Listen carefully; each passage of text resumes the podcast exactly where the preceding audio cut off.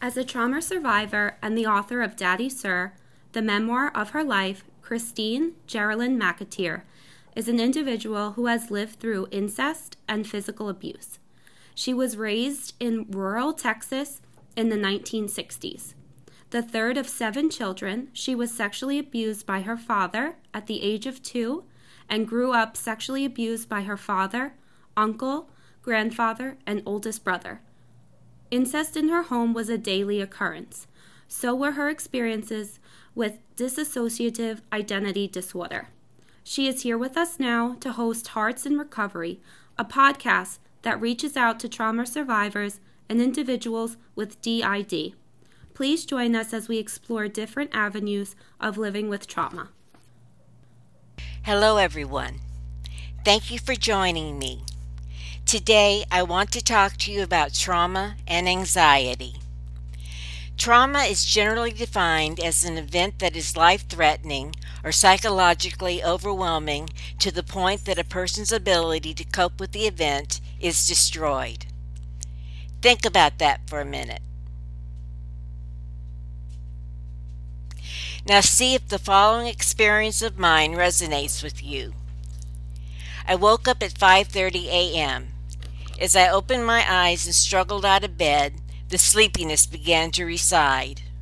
I was numb, stumbling to the coffee maker to make my early morning coffee. As I sat down with my coffee, my feelings slowly began to emerge. Waves of emotion washed the numbness from my brain. Small, stomach clenching emotions began to arise. Discomfort nibbled. Suddenly, I was filled with uneasiness and dread. I tried to identify the spinning emotions that were stealing my peace of mind. Internal darkness drew near.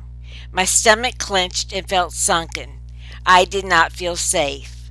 The little girls within me cried out, Something bad is going to happen to us. Someone is going to hurt us. We are not safe.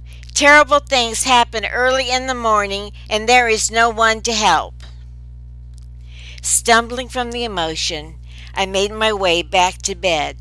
Sliding under the sheet, I pulled the covers up to my chin and curled up into a small ball. I would stay there until I felt safe. A half hour slowly ticked by. I was still curled up tight. An hour passed. Slowly, Rolling out of bed, I was aware of an intense feeling from which I could not escape. It was sharp, it was tight, it was overwhelming. My heart pounded and my throat tightened. I sat on the couch and clasping my hands tightly together, I called the number for my recovery program.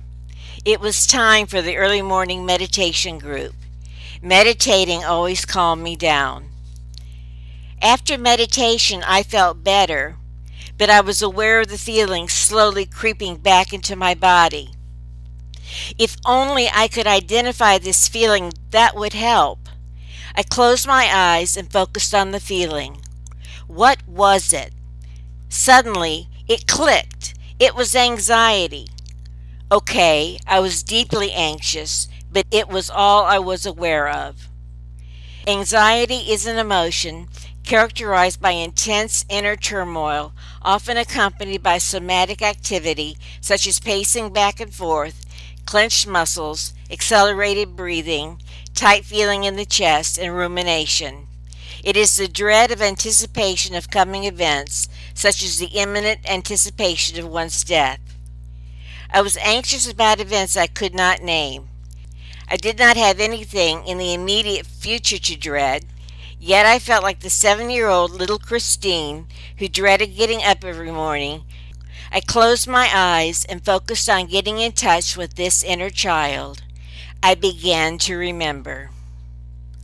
Dark Texas mornings at 5 o'clock a.m.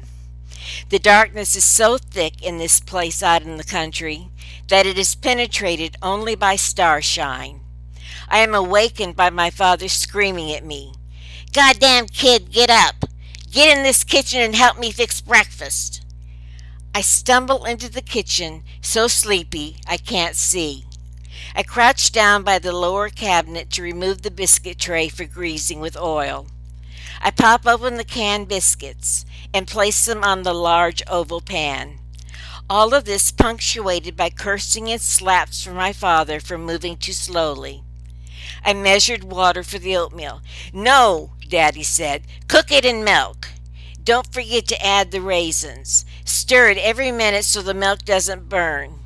Now, get into that bedroom and wake up the rest of the kids.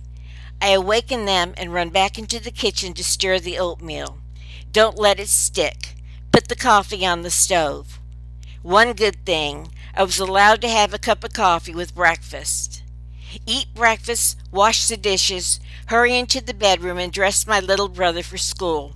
Hurry back into the kitchen, wash the dishes in boiling hot water. It is time to clean the pots that were soaking from the chilly supper last night. Hurry, hurry, time is passing. I look around. Daddy is not in the kitchen, so I hide the big pots under the sink. Quick, quick, hurry into the bedroom and dress in my navy blue school uniform. I forgot to wash my face and brush my teeth. Run, run, quickly. Oh no, he found the pots. Why was he looking under the sink? Daddy is standing there, so angry. God damn you, he screams. God damn you. A heavy slap catches me on the side of the head, once, twice. You will write one thousand times, I will not disobey my father when you get home from school, miss. Get your brother out to the car. In the car, driving through the dark, nausea fills my throat and my stomach. Intense stomach pain, slow, steady breaths. Mustn't throw up. After all this, Sister Grazia defaces school. Now I focus on the present. Beginning a practice my therapist Heather told me about, I began tapping my hands on alternating thighs. I began a mantra in my head I am safe, I am loved. I am safe, I am loved. I tapped with each hand. I sent the message deep inside. Tapping my hands on each leg helps to solidify the words I am safe, I am loved. I am safe, I am loved. I sat, identifying how this trauma from this memory impacted my dissociative identity disorder. DID is the fragmentation of the personality from a whole into dissociative parts. The psyche splinters into parts that take on a life of their own. These alters, as I call them, came into existence to handle feelings and memories I could not cope with. Their job is to protect me. I am co conscious with most of my alters, but for many who suffer from DID, there is complete amnesia from one part to another. Some individuals with DID lose time. That is, they have blank spaces in their lives, are unable to remember what they said and did during that time. Some do not even realize they have DID. One of the things I have learned in therapy is that I must love myself and show this love by loving my alter personalities. Only with empathic, paternal love can I banish the fear and dread these little ones live in. I am safe. I am loved. As I tapped and repeated the mantra, I tried to engage with my emotions. I tried to conjure up feelings of love. Thinking about how much I loved my husband and how he loved me helped. Focusing on the unconditional love my dog Angel gave me helped. I thought of her big brown eyes and moist nose. Slowly, I transferred this love to my little ones. Haltingly, a feeling of relief and a feeling of warm love began to fill me. My little girls inside were responding. I poured my love out to those little ones. Slowly, my racing heart stopped. The mantra was helping. I would repeat it for as long as necessary until I felt safe. Unfortunately, I struggle with early morning anxiety and depression. My past has a direct consequence of emotions that I have not entirely worked my way through. It takes courage to face your demons. It takes courage to feel your emotions, and it takes courage to love yourself. For me, Emotions of overwhelming fear and dread can last anywhere from half an hour to an entire day. This appears to be a residual effect of the trauma I suffered in my childhood. The dread shadows my early mornings. As a child, early mornings were unsafe and painful. Fortunately, the anxiety and depression I was feeling didn't last all day or stretch into days the way they used to. Therapy is paying off. Being encouraged to sit with my feelings shows me that they will not destroy me. More and more, I have good mornings. I do not feel the pain and depression. Knowing I can advocate for myself and that I am not a helpless victim is empowering. I do have the means to soothe myself. I can meet my own needs. I can be okay. I have to educate myself about trauma. My body tells my story of the past. I am stuck in survival mode, and my mind is defending itself against invisible assaults. I had the emotions from the memory, but initially I was not in touch with the memory. All I knew was that I woke up feeling fear, anxiety, and dread. My ability to pay attention to the present has been compromised. Intense emotions involve not only my mind, but my gut and my heart. My body forms memories that I feel in the early morning dark when I first wake up. I am stuck in survival mode, focused on combating unknown enemies of terror. As long as my mind is shielding itself against invisible enemies, I cannot focus on love, trust, and truth the truth about who I am, not who I was. I am not that seven year old being terrorized by my father.